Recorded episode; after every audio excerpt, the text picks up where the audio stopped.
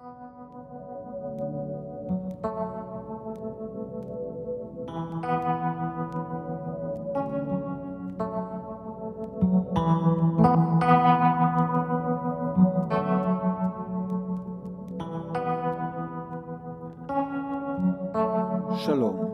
וברוכים הבאים לפודקאסט על מרקס. אני יפתח גולדמן. פרק 19, האמת היא קונקרטית. לפעמים אני מדמיין שאני חוזר אחורה בזמן ופוגש את מרקס בפריז או בבריסל מתישהו במהלך שנות ה-40 של המאה ה-19, נגיד בשנת 1846. ואני שומע מפיו את הניסוחים הראשונים, המבריקים והמפעימים של תפיסת המטריאליזם ההיסטורי שלו. ובדמיוני אני אומר לו כך: ראה, דוקטור מרקס, אתה קורא למשנתך מטריאליזם, אבל אתה לא באמת מטריאליסט. ראשית, משום שאתה מכיר בקיומה של הרוח, ואפילו בחשיבותה המכרעת להתפתחות ההיסטורית של האדם. נכון שבדרך כלל אתה מעדיף לקרוא לכך תודעה ולא רוח, אבל אולי זה בעיקר הבדל סמנטי. ושנית, הן גם אתה מודה שיש לו לאדם, ובדין שיהיו לו, צרכים שאינם חומריים בלבד. לאדם החופשי שלך, זה שזכה לאמנסיפציה אנושית מלאה, יש גם ביטויי חיים, כלומר צרכים שהם השכלתיים או עיוניים, אסתטיים, חברתיים, רגשיים, אולי אפילו מוסריים. אתה עצמך יודע, דוקטור מרקס, שקצת קשה ליישב את כל זה עם מטריאליזם. ועכשיו, בדמיוני קורה עוד דבר מופלא, ומרקס מקשיב לי בתשומת לב ובנפש חפצה. ייתכן שזו הנחה לא פחות נועזת מזו הקודמת, שבה המצאתי מכונת זמן. וכך מרקס משיב לי. טוב, אז אולי אני לא בדיוק מטריאליסט, אבל אני בוודאי לא אידיאליסט, לא עם כל הדיבור הזה שלי על הצרכים המטריאליים וכוחות הייצור ויחסי הייצור וכן הלאה. אז מה אני? ואז, בדמיוני, אני משיב לו.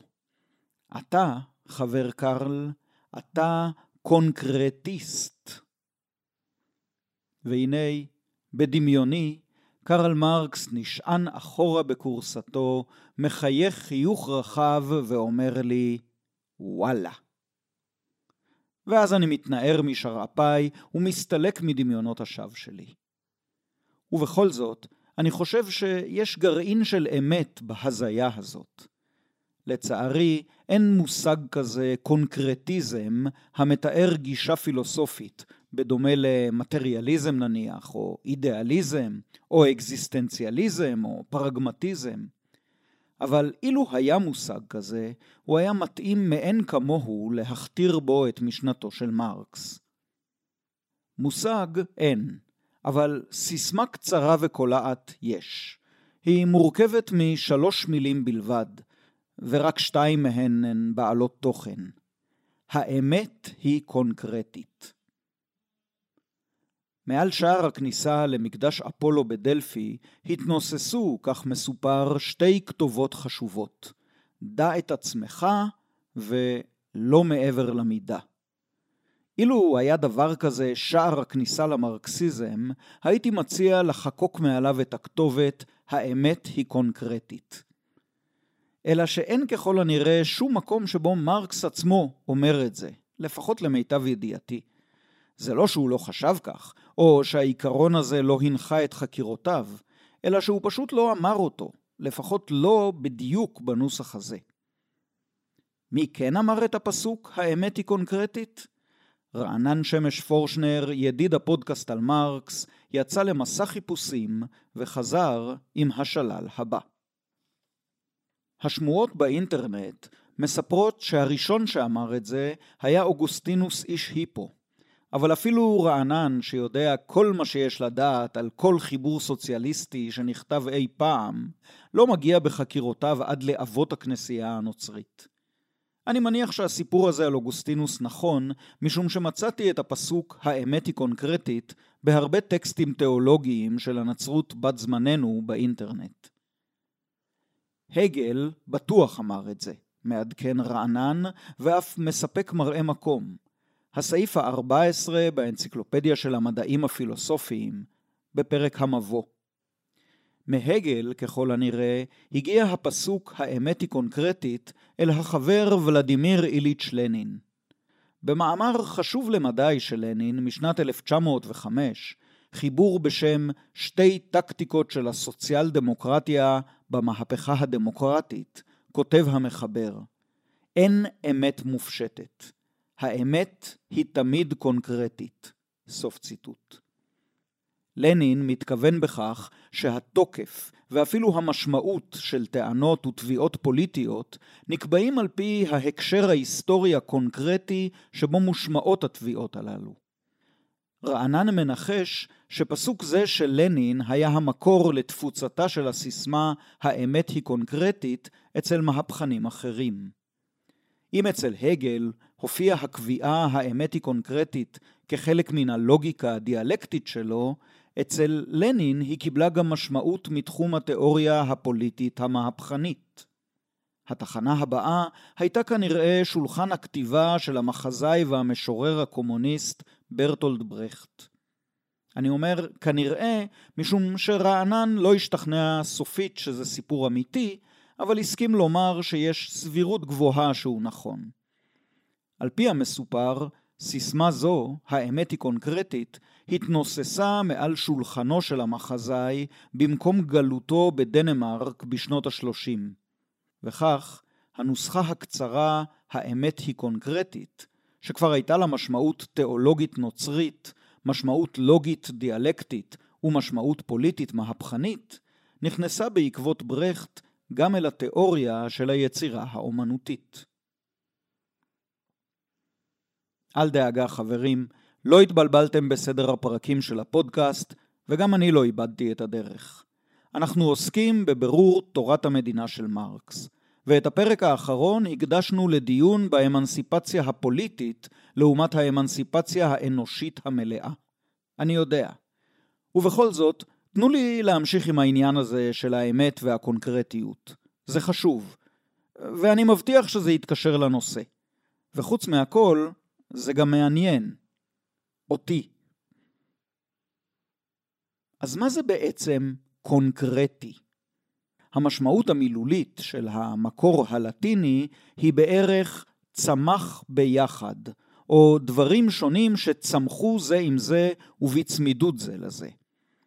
אגב, זהו פחות או יותר ההסבר של חברתנו האקדמיה ללשון העברית לביטוי העברי היפה עולה בקנה אחד, שכזכור הופיע במקור בחלומו של פרעה על שבע השיבולים העולות, כלומר צומחות בקנה אחד. בעברית הרבנית של ימי הביניים החל דימוי זה של צמיחה משותפת, לעלות בקנה אחד, לשמש כמשל להרמוניה או התאמה בין דברים שונים, וכך אנחנו משתמשים בו גם כיום. לעומת זאת, המושג המבוסס על הקונקרטוס הלטיני ביטא בהמשך דרכו משהו כמו דחוס, או מוטב מרכיבים שונים הדחוסים וצמודים זה אל זה. נניח כמה אספקטים, מאפיינים, או אפילו אובייקטים הדחוסים יחד לכדי ישות אחת. לכן, כשדוחסים יחד מלט, חול, חצץ ומים, מקבלים את הדבר שבאנגלית קוראים לו concrete, כלומר בטון. בשפתם של הפילוסופים, ההפך מקונקרטי הוא מופשט. בלועזית קוראים למופשט אבסטרקט, והמשמעות המילולית של אבסטרקט היא משהו כמו להפריד מ או להסיר מ, ומכאן בעברית הפועל להפשיט ושם התואר מופשט. אז יש לנו מצד אחד את הקונקרטי, שהוא הוויה דחוסה, שבה כל מאפיין דבוק אל האחרים, ומצד שני את המופשט, שהוא מאפיין אחד שהופרד והוסר מכל היתר. ואולי כעת המשמעות של הניגוד הזה, קונקרטי ואבסטרקטי, מתחילה להתבהר. רק לפני שנמשיך, עוד דיוק לשוני חשוב. המילה מופשט משתמעת בעברית לשתי פנים. אם אספר לכם על אדון שהגיע אל ביתו, ועל משרת שפגש אותו בפתח הבית, והסיר מעל אדונו את המעיל, תוכלו לומר שהאדון הופשט ממעילו, אבל גם שהמעיל הופשט מעל האדון. וזה מבלבל. מי בדיוק הופשט כאן? אז בשפת הפילוסופים אנחנו מתכוונים רק למשמעות השנייה, כלומר למעיל, לדבר שאותו מסירים או מפרידים, ולכן קוראים לו מופשט. אנחנו קוראים כך למעיל שהופרד מבעליו, ולא לבעלים שהופרד ממעילו. אתם לא מבינים על מה אני מדבר? אנסה להסביר באמצעות דוגמה. לשם כך אני צריך מתנדב מהקהל. יש מתנדב? אין. אז בלית ברירה אנדב את עצמי. אני יפתח גולדמן, ויש לי מאפיינים רבים המתארים אותי. אני אדם, אני גבר, אני יהודי, ישראלי, יליד המאה העשרים, מרצה ופודקסטר. יש לי גם שלל בעיות רפואיות שמאפיינות אותי, אבל אותן לא אפרט באוזניכם. וכמובן יש לי אפיונים הקשורים בהשקפת עולמי, למשל שאני סוציאליסט, ומאפיינים גופניים נוספים, כמו למשל שאני בעל זקן ומרכיב משקפיים, ומאפיינים ביוגרפיים ופסיכולוגיים וחברתיים ועוד ועוד ועוד. כנראה שרשימת המאפיינים של אישיותי היא אינסופית בפועל.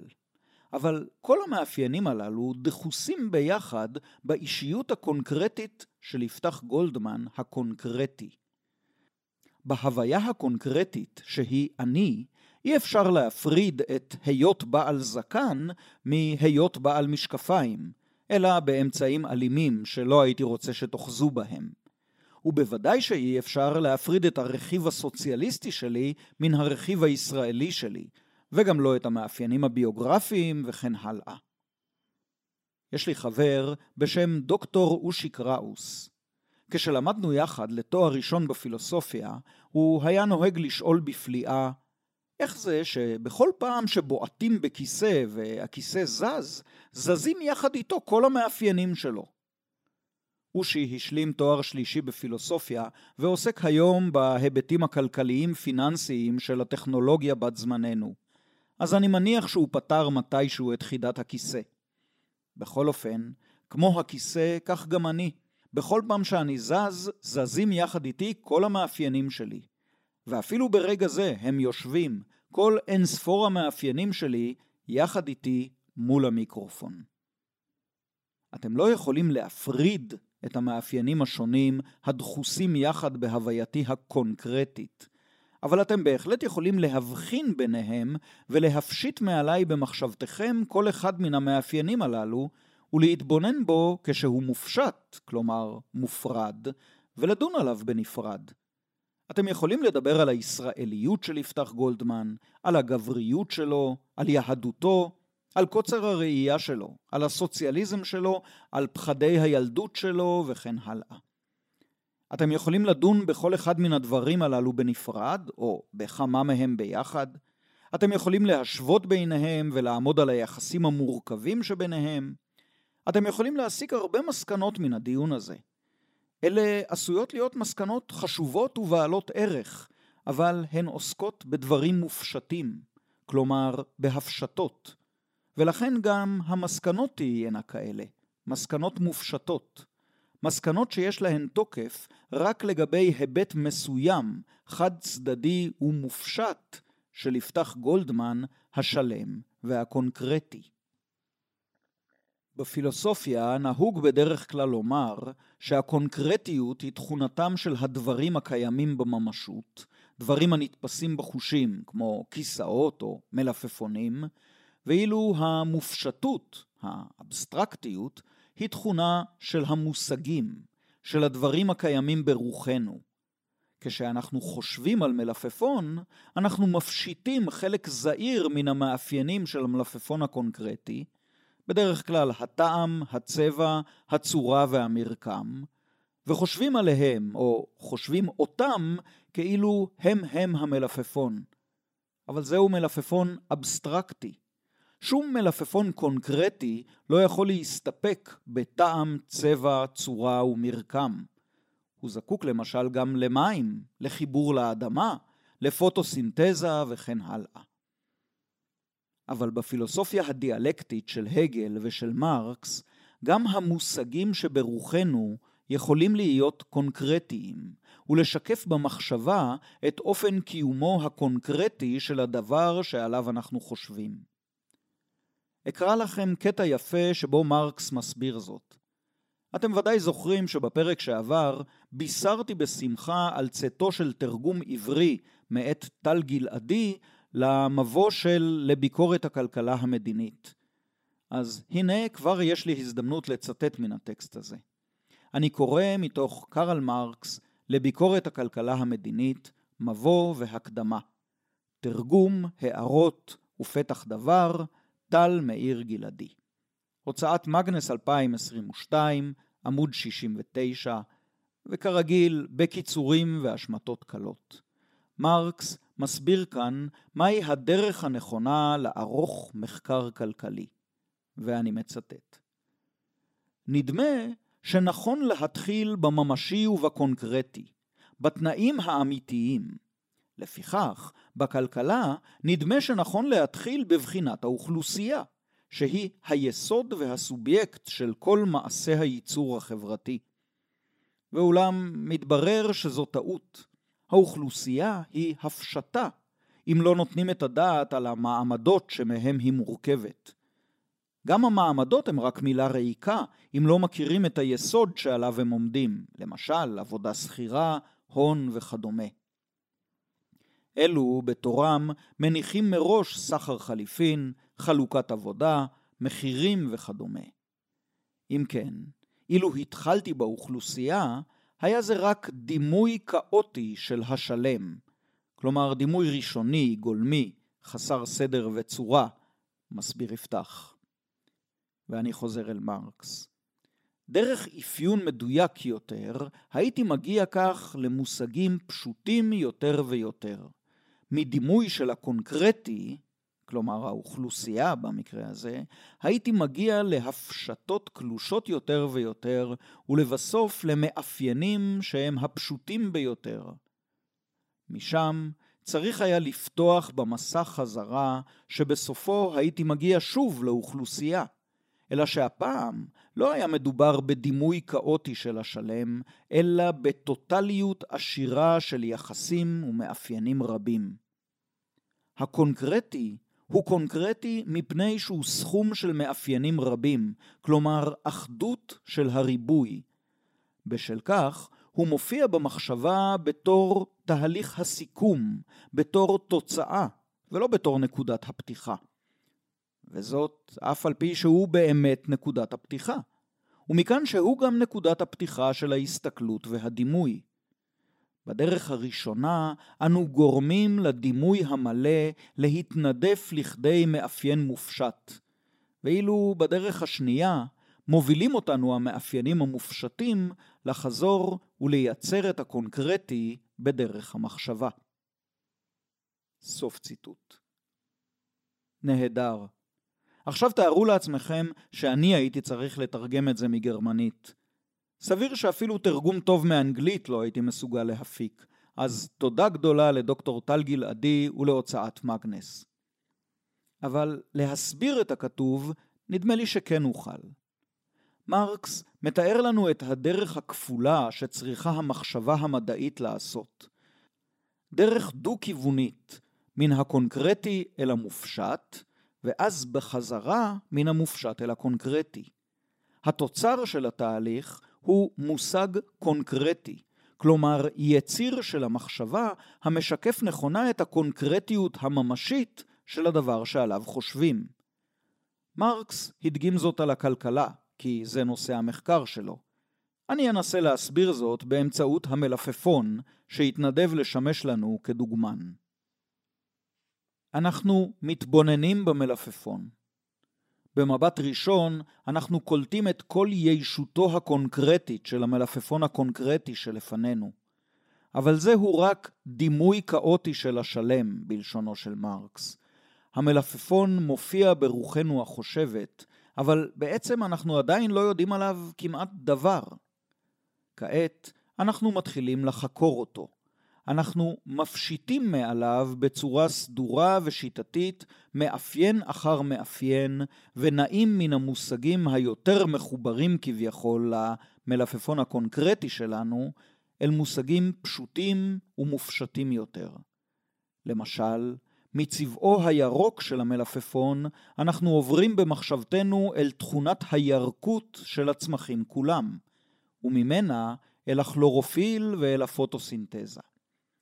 מתהליך ההזנה והגידול של המלפפון שלנו, אנחנו עוברים במחשבתנו אל קליטת המים והמלחים מן האדמה, וקליטת דו-תחמוצת הפחמן מן האוויר, ומהם אל המולקולות האנאורגניות הקטנות, שמרכיבות את המולקולות האורגניות הגדולות, וכן הלאה.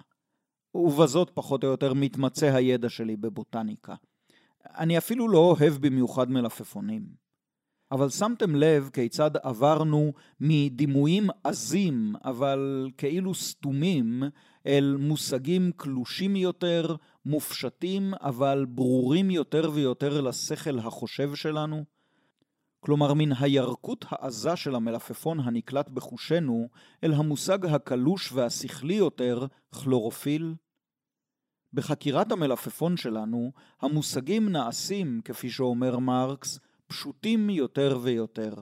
הם הופכים להפשטות קלושות יותר ויותר. עכשיו מתחילה על פי מרקס הדרך חזרה. המושגים המופשטים מובילים אותנו לחזור ולייצר את הקונקרטי בדרך המחשבה. בסיום התהליך יהיה לנו שוב מושג של המלפפון הממשי והקונקרטי שלנו. אבל עכשיו גם המושג עצמו יהיה קונקרטי.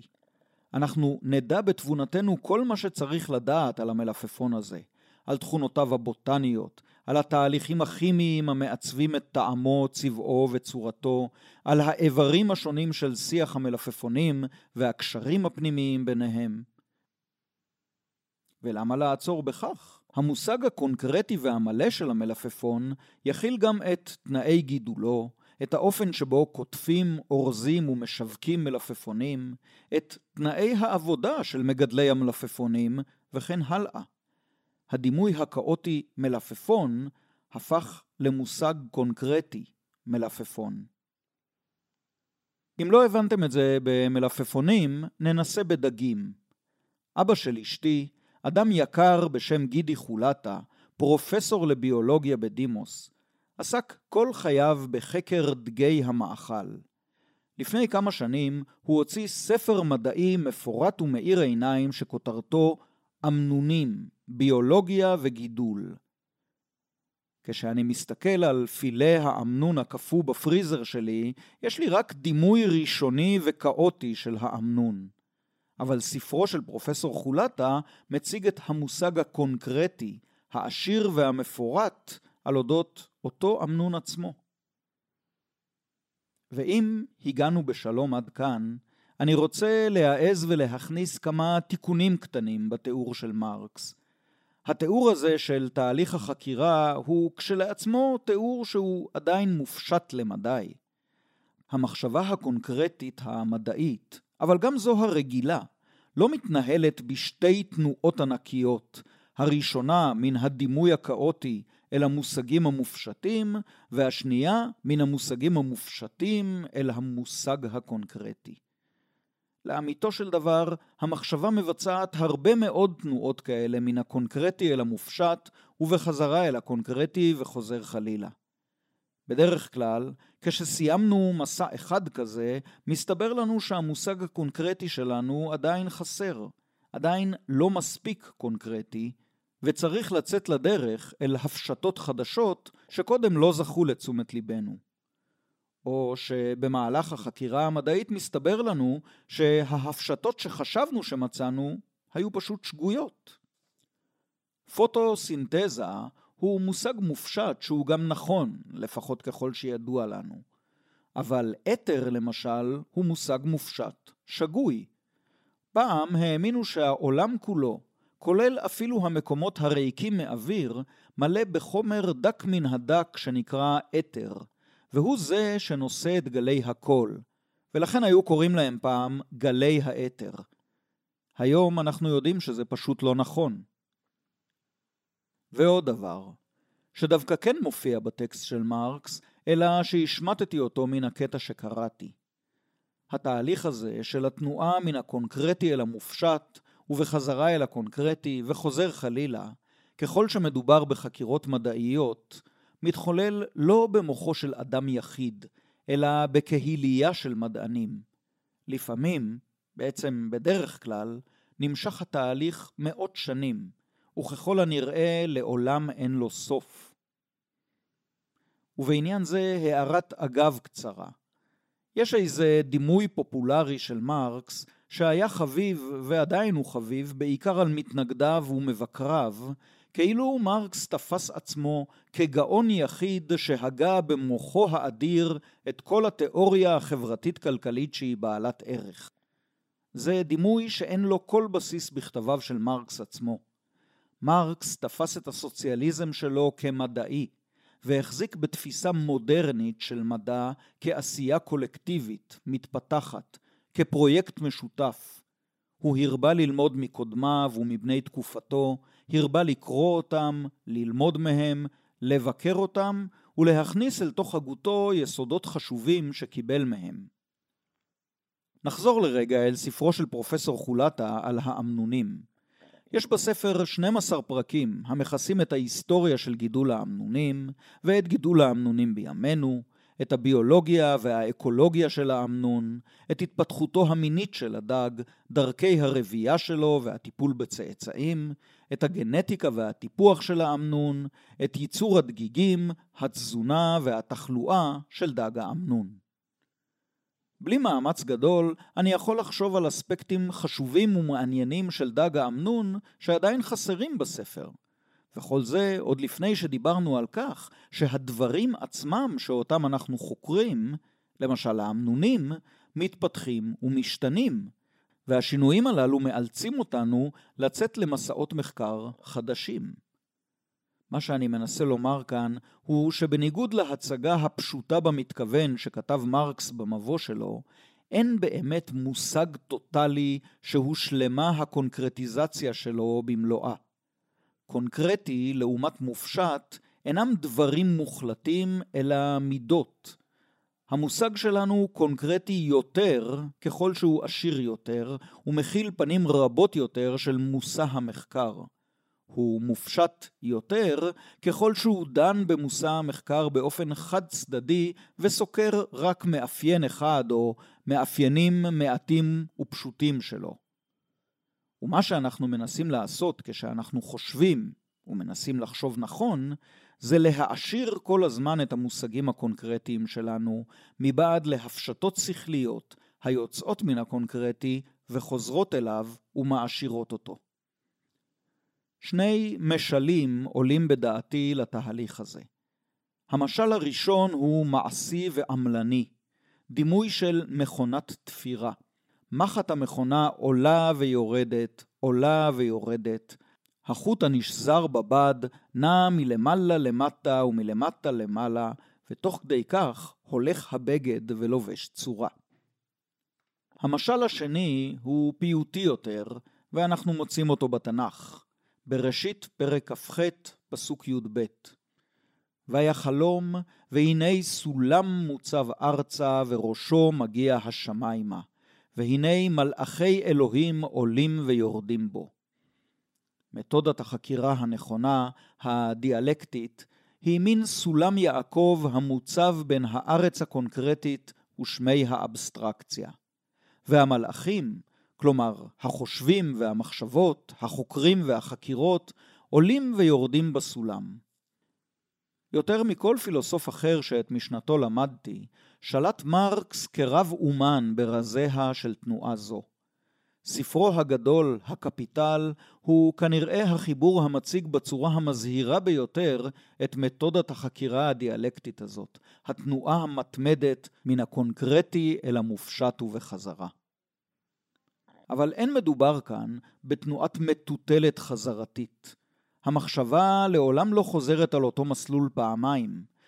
משום כך, כל תנועה מעשירה ומעבה את המושג הקונקרטי. וזו גם לא תנועה סימטרית. לקוטב הקונקרטי יש מעמד של בכורה בתהליך, למרות שהקוטב המופשט גם הוא חיוני. מדוע לקוטב הקונקרטי יש מעמד של בכורה? ראשית משום שהוא נקודת המוצא, הדבר הקונקרטי שעליו אנחנו חושבים, ושלהבנתו מוקדש תהליך החקירה, מלפפון, אמנון או אופן הייצור הקפיטליסטי. שנית, מטרת התהליך היא בנייתו של המושג הקונקרטי, שיהיה עשיר, מורכב ורב פנים במידת האפשר, כמו הדבר שאותו הוא בא לתאר והוא מושגו.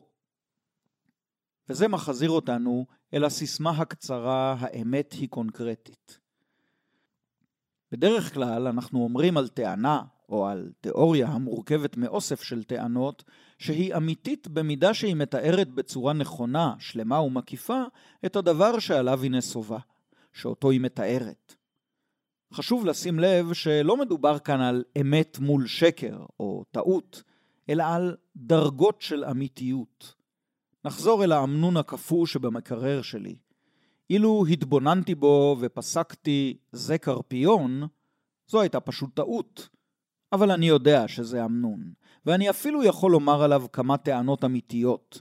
כלומר, יש לי מושג כלשהו, מופשט ומוגבל למדי של דג האמנון. אבל מושגו של פרופסור חולטה על אותו דג עצמו הוא הרבה יותר עשיר וקונקרטי, ולכן אמיתי יותר. עד כאן דיברנו על טענות או תיאוריות המבקשות להסביר את המציאות. מרקס ניסה ליצור תיאוריה המסבירה את המציאות החברתית והכלכלית בצורה נכונה. כלומר, ליצור מערכת של מושגים וטענות אשר עומדת במבחן הקונקרטיות. שכן, כאמור, האמת היא קונקרטית. אבל שלא כמו מומחים לדגים או לגרמי שמיים, מרקס עסק באדם ובחברה, ותיאוריות בתחומי האדם והחברה נושאות עימן לעיתים קרובות גם איזו התכוונות אל הטוב, הנכון או הראוי. מהי מדינה טובה? כיצד ראוי שבני האדם יארגנו את יחסיהם החברתיים? האם אפשרי אופן ייצור שהוא הומני יותר ועל כן טוב יותר מזה שלנו? שאלות כגון אלה העסיקו גם את ההגות הסוציאליסטית. מראשית דרכו היה בסוציאליזם רכיב תאורטי של תיאור המציאות, ורכיב אתי או פוליטי או אידאי השואף לשינוי המציאות. מרקס לא המציא את השניות הזאת, למרות שלפעמים משתמע מדבריו שהוא חושב שכן. ההיסטוריון יורגן הרס מומחה להיסטוריה של הסוציאליזם, מעיר שלפחות עד שנת 1848 לא היה הבדל ברור בין המונח סוציאליזם כאידיאולוגיה של תיקון החברה, לבין המונח סוציולוגיה כמדע החברה. ובכן, כאשר אנחנו עוסקים בתיאוריה חברתית, שיש לה גם שאיפות לתיקון האדם והחברה, מקבלת המילה אמת משמעות נוספת.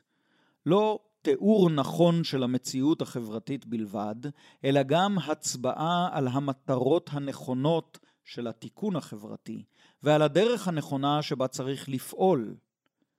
ברור שגם במשמעות זו של האמת, האמת היא קונקרטית, ואף יותר מכך, מעשית. הנה כך אומר זאת מרקס בשתיים מן התזות שלו על פוירבך.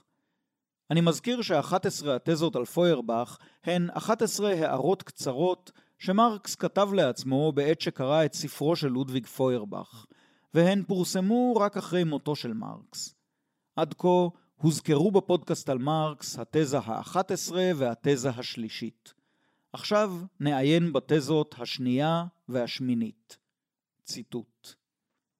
השאלה האם יש לייחס לחשיבה האנושית אמת מושאית, כלומר אמת אובייקטיבית, כלל אינה שאלה של תיאוריה, כי אם שאלה מעשית. במעש חייב אדם להוכיח את האמת, כלומר את הממשות ואת התוקף של חשיבתו. ובהמשך, חיי החברה מעשיים הם במהותם. כל מיני המסתורין המטים את התיאוריה אל המיסטיציזם, מוצאים את פתרונם הרציונלי במעש האנושי ובהבנת המעש הזה. סוף ציטוט. המילה מעש כאן היא תרגום של המילה היוונית פרקסיס. בוודאי נדבר פעם על צמד המושגים תיאוריה ופרקסיס ביתר הרחבה. הוא אחד הצמדים החשובים בתיאוריה המרקסיסטית, בצוותא עם צמדים אחרים כגון אידיאליזם ומטריאליזם, סובייקט ואובייקט, וכמובן אבסטרקטי וקונקרטי, שעליהם אנחנו מדברים היום. בשלב זה די אם נבין שלפי מרקס, מבחנה העליון של התיאוריה הוא בהבנה נכונה של הפרקסיס האנושי. ואפשר גם להוסיף, אם כי זה לא כתוב במקום שקראתי, אלא במקומות אחרים אצל מרקס, שרק תיאוריה שתתפוס נכונה את הפעילות האנושית, כלומר את הפרקסיס האנושי-חברתי, תוכל גם להנחות בצורה נכונה את הפרקסיס המהפכני, כלומר את הפעילות המעשית-פוליטית החותרת לקראת יצירתה של חברה חדשה. רק תיאוריה כזאת, הנמצאת בקשר קרוב עם הפעילות המעשית הקונקרטית, תהיה אפוא תיאוריה אמיתית במלוא מובן המילה. הלא כבר אמרנו, האמת היא קונקרטית. ועכשיו, חברות וחברים, לאחר שכבר דיברנו יותר מחצי שעה על הטענה כי האמת היא קונקרטית, אנחנו יכולים לחזור לקראת סיום אל תורת המדינה של מרקס, כפי שהוא מציגה לראשונה בחיבורו לשאלת היהודים. הבחנו בפרק שעבר בין אמנסיפציה פוליטית לאמנסיפציה אנושית מלאה. כעת, מצוידים במושגים שרכשנו בפרק זה, אנחנו יכולים לומר כך: האמנסיפציה הפוליטית היא מופשטת, משום שהיא מתבוננת באדם רק מצד אחד שלו. היא תופסת רק אספקט אחד שלו, היותו אזרח הרפובליקה. האספקט הזה מופשט מכל היתר. כאשר האזרח זוכה לזכויות פוליטיות בלא הבדל דת, מופרד מושג האזרח מן האספקט הדתי של האדם הקונקרטי. כאשר האזרח זוכה לשוויון זכויות ללא הבדל מעמד, מין, רכוש, משלח יד וכן הלאה, מופשט מושג האזרח גם מן המאפיינים האלה של האדם הקונקרטי, וכשהוא מופרד מכל היתר, המאפיין של האדם כאזרח נוסק אל שמי האבסטרקציה. מותיר מאחוריו את האדם על שלל מאפייניו האחרים, הנותרים דבוקים זה אל זה בתוך אופן קיומו הקונקרטי של האדם. האמת היא קונקרטית, ולכן האמנסיפציה הפוליטית, המופשטת, לא יכולה להיחשב לאמנסיפציה מלאה. זאת תתגשם, כדבריו של מרקס, רק כאשר ישוב היחיד האנושי הממשי וייטול לתוכו את אזרח המדינה המופשט, וכיחיד יהיה לישות סוגית בחייו האמפיריים, בעבודתו האינדיבידואלית, ביחסיו האינדיבידואליים. עד כאן ציטוט מן החיבור לשאלת היהודים שקראנו בפרק שעבר. וברוח דומה, אני מוסיף על דבריו של מרקס, האמנסיפציה האנושית השלמה והאמיתית תתגשם, אם תתגשם, בחייהם הקונקרטיים של האנשים הקונקרטיים. ליברלים שוחרי טוב מאז המאה ה-18 ועד ימינו אלה מתקשים לפעמים להבין מדוע אנשי המעמדות הנמוכים נוטים להקל ראש בזכויות האזרח, ואפילו בזכויות האדם בצורתן המופשטת, כמו הזכות לקניין או הזכות לכבוד. ובכן, עובד תעשייה החווה את עבודתו כשעמום מתמשך, או עובדת ניקיון שחיי העבודה שלה הם בבחינת השפלה מתמדת, איכשהו מסרבים להשתכנע כשמספרים להם שבתור אזרחי הרפובליקה הם נהנים מן הזכות לכבוד ולקניין, ואפילו, כפי שניסח זאת תומאס ג'פרסון, מן הזכות לחפש את עושרם. זה כמובן לא כל ההסבר, זו אפילו לא תחילתו של הסבר. וכמובן, השאלה המטרידה הרבה יותר איננה מדוע המעמדות הנמוכים לא תומכים בליברליזם, אלא מדוע הם מסתייגים פעמים רבות גם מן הסוציאליזם.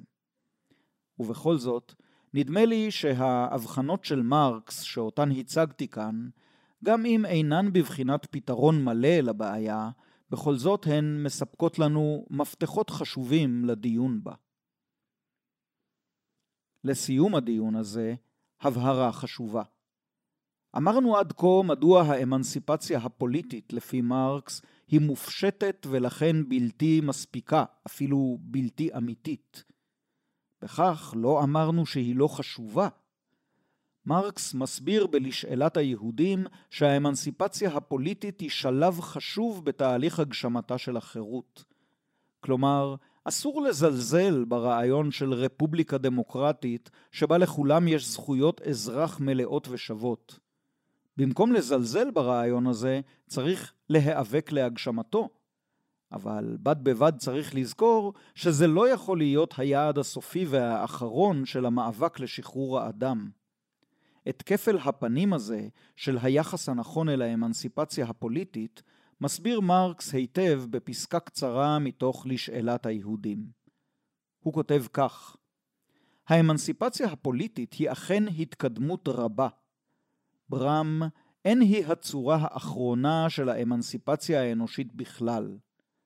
יחד עם זאת, זוהי הצורה האחרונה של האמנסיפציה האנושית בתוככי הסדר העולמי העומד עדיין בעינו. סוף ציטוט. כלומר, לפי מרקס, האמנסיפציה הפוליטית, שבעת כתיבת לשאלת היהודים טרם התגשמה ממש בשום מקום באירופה, תהיה בגדר התקדמות גדולה בתהליך שחרור האדם.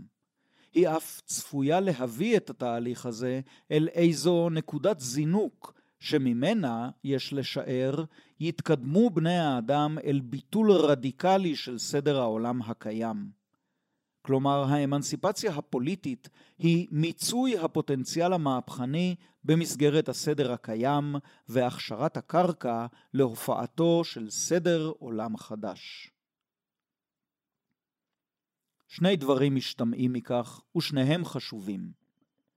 ראשית, תהליך התגשמותה של חירות האדם, כמו תהליכים רבים אחרים באדם, בחברה ואולי גם בטבע, הוא תהליך המתקדם מן המופשט אל הקונקרטי.